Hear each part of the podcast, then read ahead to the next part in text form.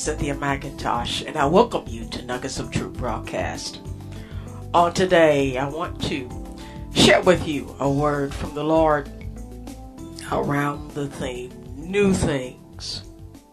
Oh, yes, new things, and the fact that believers in Christ will one day experience a new heaven and new earth full of new things. This is week two of a series of teaching on this theme. And if you want to hear the first session, please go to FamilyValuesRadio1010.com. Click on the word podcast. Find Nuggets of Truth in the list.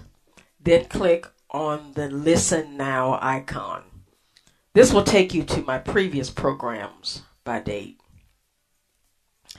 In the first session, I talked about the new heaven and the new earth that Apostle John saw and wrote about in Revelations chapter 21. He gave us his description of a new planet which had a capital city called New Jerusalem. John saw nations of people living on this planet. He saw them enter into the city to bring praise and worship unto the Lord. This text also implies that these nations will leave this city to live on the rest of the earth, but will come back to bring glory and honor to the Lord. Where will these nations be going? Well, they will be going out into the earth to enjoy their new earth rewards. They will begin to experience new things. Oh, yes, and I emphasize new things. What John saw in Revelations 21 is the home of the Christians for eternity after this dispensation of grace, this period of time when mankind has a chance to allow Christ to take their robe of sin and shame and to replace it with his righteousness. After Jesus comes back, to this earth to remove the influence of Satan and the Antichrist. He will then start his new kingdom with his followers and his new heaven and new earth. Beloveds, people who do not accept Christ as their personal Savior and Lord will not experience these new things in their eternal home. Non believers will be in a place that John called the lake of fire John spoke what he saw. He saw a lake of fire. Other writers also mention darkness and torment. There is no mention of a life that mirrors what we have now or what believers in Christ will have in the new heaven and new earth. For this reason, I want to encourage and continue to encourage us to stay on the path of God's plan for our lives. Staying on this path will get us to this new heaven and new earth that is full, oh yes, full of new things.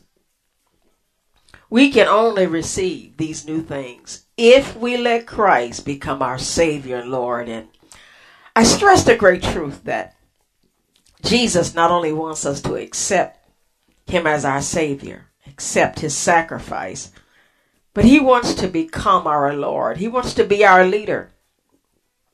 He wants to become a part of our daily lives.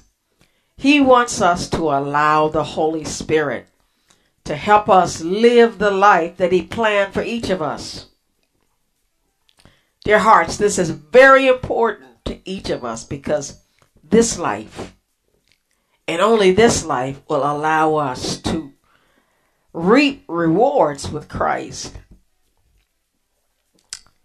As Christians, we will receive rewards on this earth and also in the new earth when we allow the life of Christ to be lived through us.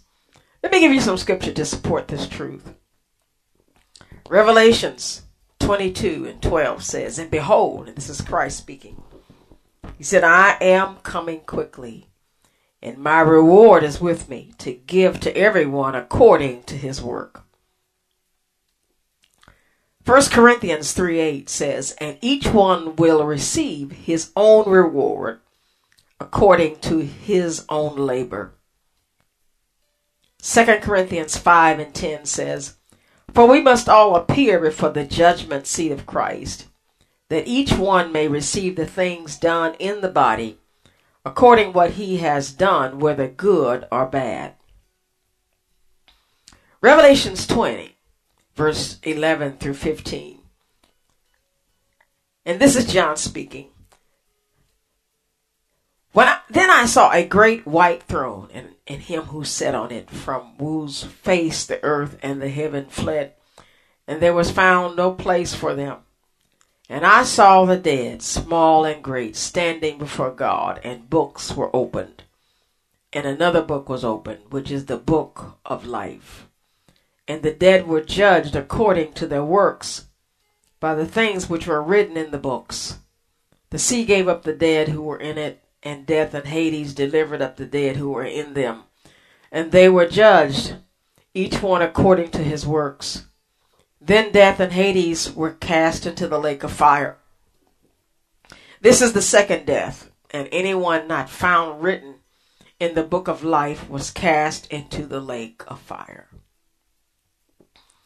Now, in these scriptures, the, the writer makes it very clear that God is going to judge each of us based on what we do in our lives and with our bodies. The Lord is keeping a diary of what we do and think about every moment and every day of our lives. John the writer actually saw a library books, which I call God's diaries of our lives. Each book is filled with details about each of us. Each of us have a section that records the things that we do. God is recording things that will affect the reward that we will receive from Him. And the good news is we determine what our life will be like in eternity. For this reason, we must daily strive to please the Lord, so our reward will be full of new things. Now, First Corinthians 3 mentions that our reward will be given based on our own labor. This implies that the Lord requires work from us. He assigns tasks to us just like our employers. The good news is that the Lord is better than our natural employers. You see, the Lord will not go bankrupt or forget our labor for Him. You see this truth in Hebrews 6, verse 10 and 12. The writer says, For God is not unjust to forget your work and labor of love which you have shown toward his name, and that you have ministered to the saints and do minister. And we desire that each one of you show the same diligence to the full assurance of the hope unto the end, and that you do not become sluggish, but imitate those who through faith and patience inherit the promises. Now, in the scripture, Paul the writer assures us that God is a just God. He is fair and not forgetful. Paul encourages us to stay faithful to the service of the Lord until the end of our lives. This implies that there is not retirement from the work of the Lord. Of course, our pace may change, but our service must continue for the Lord. We're not too old and not too young to give the Lord a portion of our increase.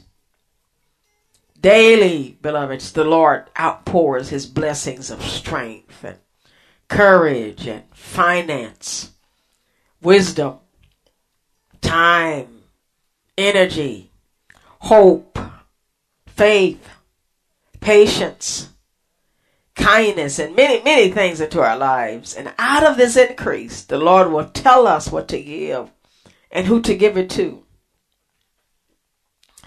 Now, in the midst of this giving, Paul also warns us not to become sluggish in our giving. In other words, do not allow tiredness to overtake us. Do not let us neglect God's call in our life. And I'm not encouraging us to work in a tired state for the Lord. I, I'm encouraging us to rest so we can give God what He wants from us. This means that we must let go of things that drain our strength and take our time for the Lord. This is where we must prayerfully, oh yes, prayerfully select the things that we do in our lives.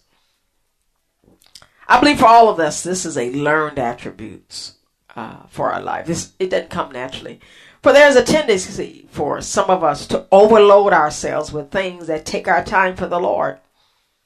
I know for me, my challenge is to work full time as an engineer, maintain my home and family, plus fulfill my call as a Bible teacher on radio. There are some days and weeks when I am exhausted. So, what do I let go? Well, for me, God stays at the top of my list, and the rest must find its place. I, I have committed to be on radio 52 weeks of the year. This means I have to balance my time between my secular job, radio ministry, my home, and my family. The good news is over the years I have learned to live a life of balance. I can give God his time, give me my me time with rest, relaxation, massages, oh yeah, vacations away from my home. I'm able to keep my home and cars in base conditions. Beloveds, I have learned to do this without taking God's time and service from Him. And I say this to encourage you to be patient with yourself. Give yourself growing time. Forgive yourself for being on overload. Forgive yourself for saying yes to everyone's request without first looking at your schedule. Forgive yourself for putting God last. And I'm a witness that God will patiently wait on us to put Him first. He waits for our best service that will help us finish his work appointed to us in his life. He wants us to be like Paul and say, I have fought a good fight. This is 2 Timothy 4 7 and 8. Paul said, I have fought a good fight. I have finished the race. I have kept the faith. Finally, there is laid up for me the crown of righteousness, which the Lord, the righteous judge, will give me on that day. And not to me, but only but also to all who have loved his appearing. Beloveds, God wants you to receive that crown of righteousness. Fight, fight, fight for the call he has in your life. Well, beloveds, I've got to go. God bless you, and I hope to share again with you on next week.